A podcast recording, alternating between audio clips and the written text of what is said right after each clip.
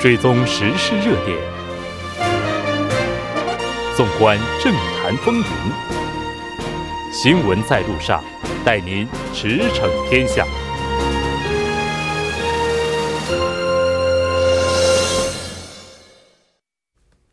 了解最新热点焦点，锁定调频一零点三新闻在路上。在接下来的半个小时，将为您带来今天的此时此刻主要新闻聚焦分析以及百家谈。广告过后马上回来。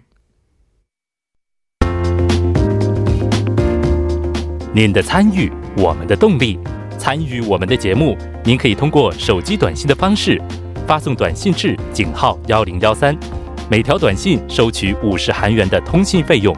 您也可以登录我们的官网。Tbs 点首尔点 kr 收听更多回放。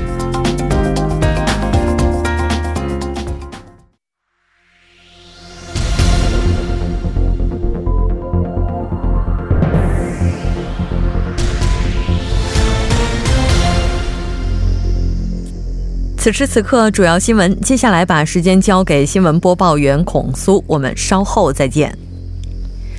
下面是本时段新闻。韩国国会教育委员会全场一致通过敦促日本修改小学教科书的议案。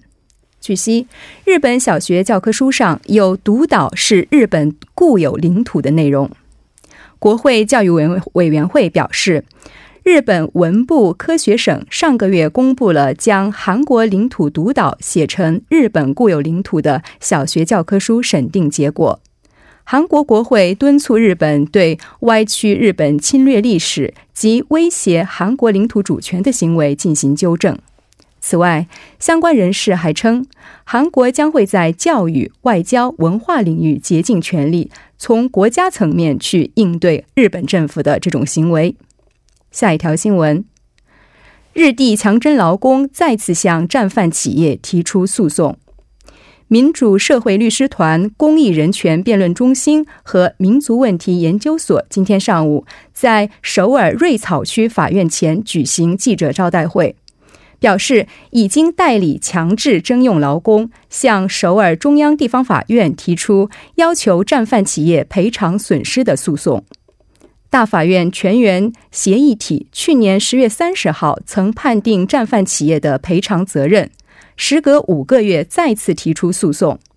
当时全员协议体表示，对于否认赔偿责任的日本判决，在韩国应该属于无效，日本制铁应赔偿受害者一亿韩元。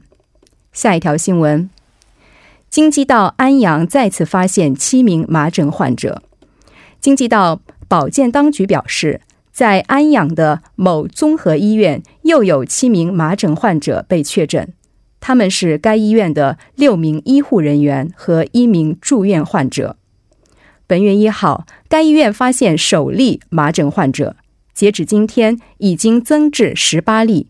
其中医护人员十六例，住院病人两例。下一条新闻。值韩国临时政府成立一百周年之际，九十七名旅居海外的韩国独立工程后人将于本月八号至十四号访问韩国。报勋处今天透露，此次访韩的独立工程后人包括临时政府国务总理兼内务总长岛山安昌浩先生的小儿子和孙子等。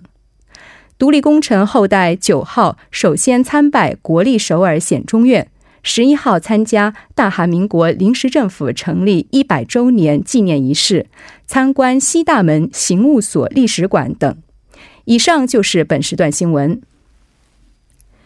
接下来马上为您带来我们今天聚焦分析的第三部分。在今天国会教育委员会举行的全体会议当中，通过了要求日本修正歪曲独岛主权的日本这个小学教科书的决议。相关话题，我们请到了来自呼吸大学教养学系国际政治学的教授全嘉林教授。全教授，你好。啊，你好，听众朋友们，大家好。非常高兴和您一起来讨论咱们今天这个话题。嗯，日本这次修订的小学教科书，我们看到在韩国引起了不小的反响。那从这个当中哈，我们也能够这个能够看得出来，它这个歪曲历史的程度以及呃事实进行描述的这个程度是触动了韩方的这个立场。我们先来了解一下，它这个情况到底是怎样的呢？呃，情况是这样的，就是日本文物科学省啊，就是二十六号，就是上个月二十六号的时候，那个审定通过了那个主张，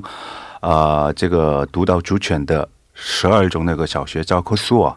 啊，其中通过了那个审定三种小学五年级还有六年级的那个教教材了，声称那个独岛是日本的固有领土。的内容比较多一些，还有新增的那个日本不断抗议啊，韩国非法占领独岛等具体的一种表述啊，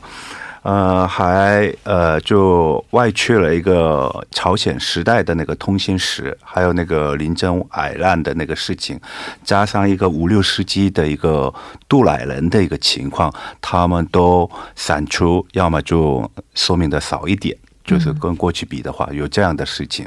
啊，其实啊，这个事情啊，就是几乎每年都有的。呃，就从那个一九八零年代开始，日本一直有一种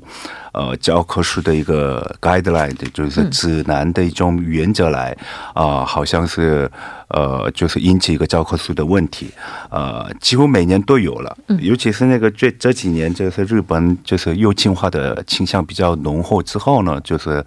呃这件事情就是引起很大的那个争议，特别是那个独岛，从历史上还有。还有地理上，还有国际法上都有明确的属于一个韩国的一个领土嘛。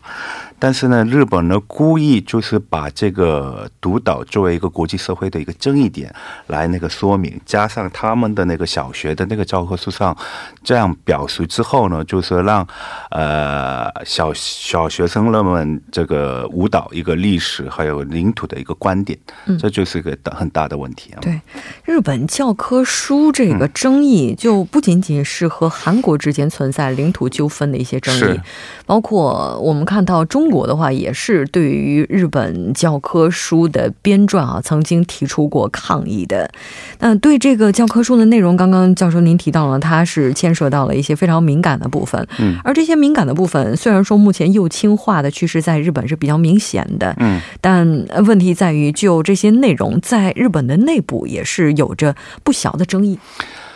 对啊，就是说，日本毕竟是一个民主社会嘛，就是说有正也有反的一个立场。嗯，但是呢，呃，最近这个安倍上台之后，那个右倾化倾向比较浓厚，而且是反对的声音越来越小。呃，关键的问题不是反对的声音有没有这个与否的那个问题，而是就是说，这个小学生或者是学生们对历史的观点。还有那个历史的事实的理解方面，就产生是很大的那个错误。这是主呃以政府来主导这样的一个东西呢，就是其实是问题挺大的。不光是那个独岛问题了，就是北方四岛这个是跟俄罗斯有争议的，对，还有钓鱼岛不是跟中国的有有争议的嘛？啊呃，他们都主张是这都是那个日本固有的领土。其实啊，这个事情啊，就是说他们往往引起这样的事情来。好像是就喊一个气氛，不光是那个国内方面，还是国际社会，所以很多国家以为是呃不说独岛，而且是塔克西麦亚，就是日本的那种表态主导来呃理解的也有，这也是日本的一种意图了。嗯，是的，这个应该说教科书这问题，这不是第一次。是啊，嗯，一九八十年代开始的，嗯，它也不会是最后一次。不会的，就是每十年就它有一个 guideline，就是指指南的一个指定的一个标准。嗯，但是这个指定的标准往往都是受到那个政府的一种政治色彩吧，尤其是那个油青化的那种色彩。特别是县政府会对对安倍政府比较浓厚，他不是要修宪啊，或者是要改很多东西嘛？加上呃这几年以来，就他这个有关那个教科书问题方面呢。争议稍微稍微稍微少一点，嗯，因为呢，就是跟朝鲜的关系也有关。啊，因为朝鲜一直有挑挑衅行为嘛，所以他要解除这方面的一些问题，所以他就是故意采取比较低调的声音。但是呢，一九呃二零一七年开始，就是朝鲜有一个新的变化之后呢，就他开始有了一个历史问题、慰安妇问题，或者是领土问题等等的问题，就是、就是拿出来就要搞一些一些一些矛盾的那个情况。这个应该也是他的政治武器之一了。是啊，而且是今年下半年就有那个选举嘛，对日本人来说，或者是对安倍政府来说，这也是关键的因素。过去那个朝鲜一直有挑衅行为的时候呢，他以那个朝鲜的牌来那个解决这些这方面的问题，但是现在。可以说是也不完全是百分之百的和和平时代，但是和平的气氛或者是这些呃危机感降落的情况之下，他只能拿出一些历史的问题或者是领土争端的问题等等来解决他自己本身的一个政治问题了。嗯，也就是说，他使用这种方式来凝结所谓的右倾势力。是。那从上世纪八十年代就已经开始出现的这个争议，就是在这三十多年间哈。韩国和日本就是怎么去协调类似的问题的呢？就是这样了，就是毕竟是那个韩日关系来讲的话，就是我们有共同的利益，呃，至少在国际贸易上或者国际关系上，加上那个朝核问题上有共同的利益和共同的一些呃一些切合点了，所以至少在这某种情况之下，我们是一方面合作，但是呢，历史问题和那个领土问题方面呢，仍然是存在着一些问题，这是事实。确实是。这个我们看到，韩国教育部教育委员会这边是决定哈，把相关的决议案要送交日本文部科学大臣以及韩国外交部教育部。一种是抗议的那个一种行为，并不是说有效。哦哦，那但是每次像类似这样的一些交涉，其实也都会给韩日关系带来一些影响吧？那接下来会有怎样的影响呢？最大的影响就是国民跟国民之间的民族感情的一个问题。嗯啊，毕竟是我们是受到三十六年的那个殖民时代。嗯啊，日治的时代永远忘不掉的。但是呢，现在至少。日治时代的一些老人们越来越过世的情况之下，他们只是时间是他们的那一边，他们是这么认为的。但是呢，对韩国人来说，这种民主的问题、感情的问题，或者是历史的问题，估计是永远忘不掉的。对，日前美国参议院外交委员会这边是表决通过了韩美日合作决议案。这个决议案，我们先来看一下这个决议案。嗯，这个决议案的事情啊。基本的内容是这样了，就是说，并不是说，呃，美国要求韩日关系要搞好这样的意思。嗯，呃，其实是韩国和美国是同盟关系，日本跟美国也是个同盟关系，他们针锋相对的一个目标就是说，以第一是朝核问题方面的一个事情，第二个呢，不是有那个，呃，印太。战略嘛，印度跟那个太平洋战略，现在在这个战略呢，基本上是围堵中国的一个目的啊。但是呢，这个韩国没有参加这方面的内容，嗯，所以美国参议院或者是众议院就是敦促让韩国参加，就是所谓印太战略的一个伙伴的关系啊。因为二零一六年我们跟日本签好那个军事秘密协定的交换之后呢，就是说好像是韩日关系至少。在军事方面有了一个好转，但是呢，我们也面需要面对一个中国。中国毕竟是我们的最大的贸易伙伴，同时是这个区域安全方面也是重要的一个角色嘛。所以呢，韩国带有的比较消极的态度，至少在美国的立场来看，所以美国几乎一二零一七年开始，几乎每上下半年就。提出这方面的内容，就主要是印太战略，韩国要应该要加入，因为现在目前为止，印太战略的四个主要核心国家就是美国、澳大利亚、印度还有日本，嗯啊，希望是来韩国参加，但是呢，这个事情呢，至少对韩国的那个经济、外交、安全方面呢，呃，还是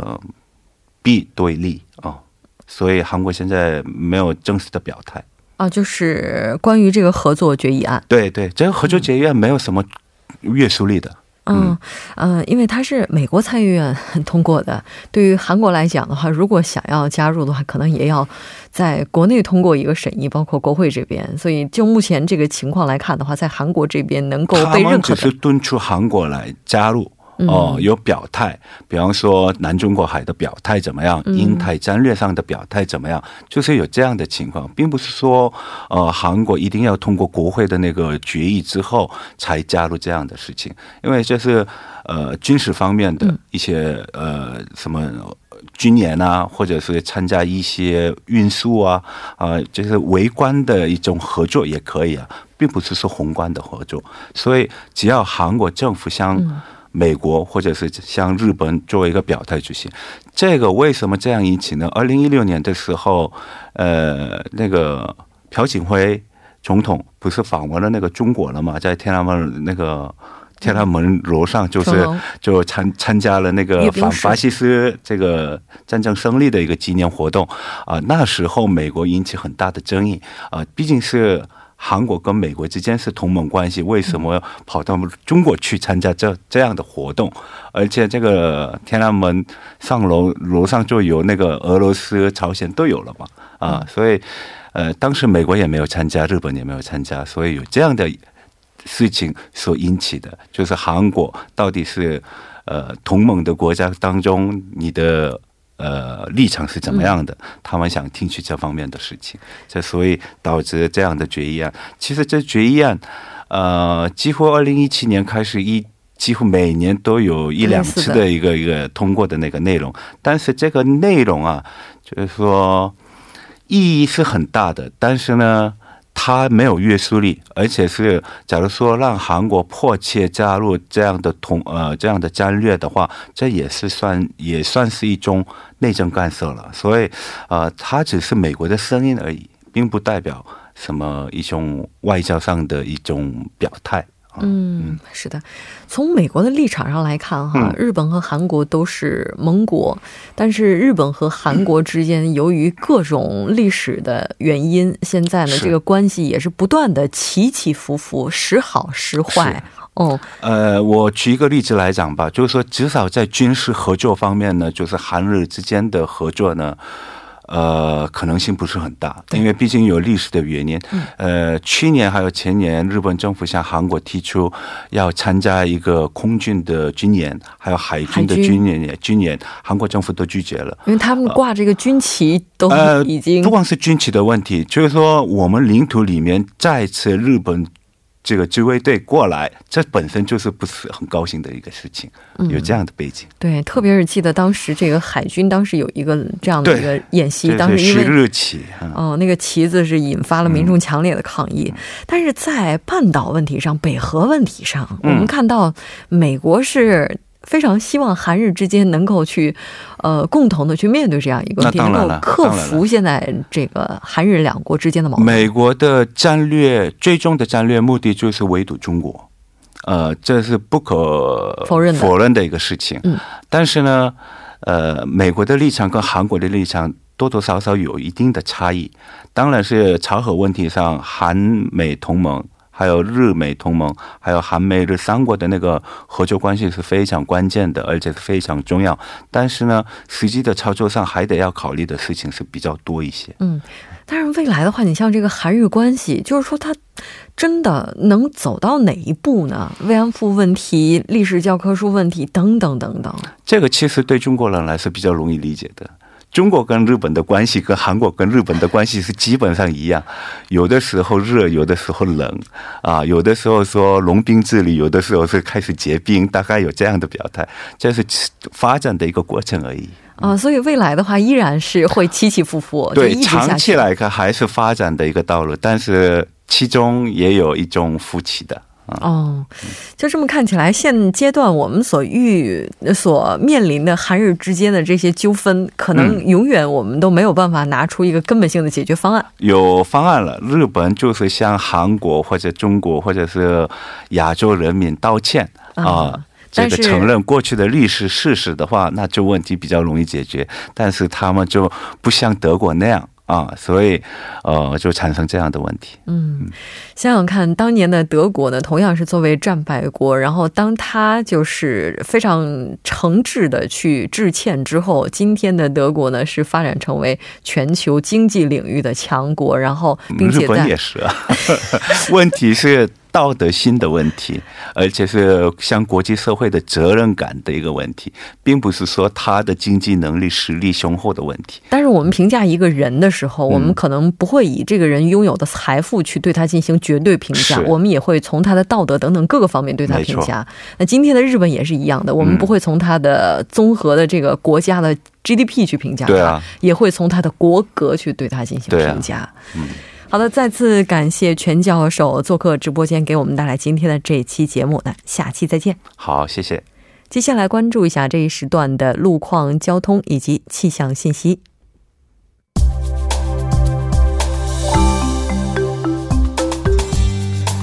晚间七点五十一分，依然由程琛为您带来这一时段的路况和天气播报。继续来关注目前时段首尔市的实时路况。第一条消息来自江边北路九里方向嘉阳大桥至杨花大桥、元小大桥至东湖大桥。以上两条路段目前呢都是由于晚高峰行驶车辆的增多而交通停滞。相同方向，目前在永东大桥附近路段的三车道上呢发生了一起追尾事事故。受事故影响，目前该路段路况比较复杂，还望途经的车主们保持安全车距，小心驾驶。好，继续来关注一则交通临时管制的通告。受到二零一九年汝矣岛春花庆典的影响，从今天的午间十二点开始，汝矣西路西江大桥南端至汝矣二桥的双方向路段，以及汉江岸边道路汝矣岛纯福音教会前方至汝矣下游交叉口、国会六号门至国会停车场入口，以及汝矣下游交叉口、国会三号门入口至汝矣二桥北侧这。几条路段将会进行部分的交通管制，具体的管制时间是四月四日中午十四月四日的中午十二点至四月十二日的中午十二点为止。其中，国会六号门至国会停车场路段以及国会三号门入口至汝矣二桥北侧这两条路段的可通行时间为平日的早六点至中午十二点为止。还望途经的车主们参考相应管制时间，安全驾驶，减速慢行。好，最后我们再来看一下城市天气预报：首尔多云转晴，北风三到四级，八度到十七度。好的，以上就是今天这一时段的天气与路况信息。祝您一路顺畅，平安回家。我们明天见。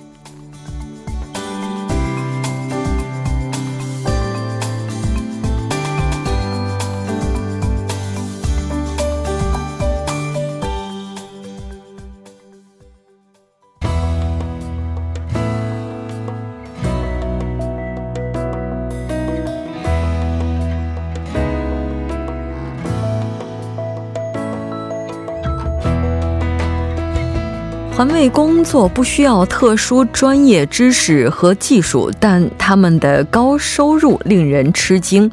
原本以为他们只能拿一百多万韩元的月薪，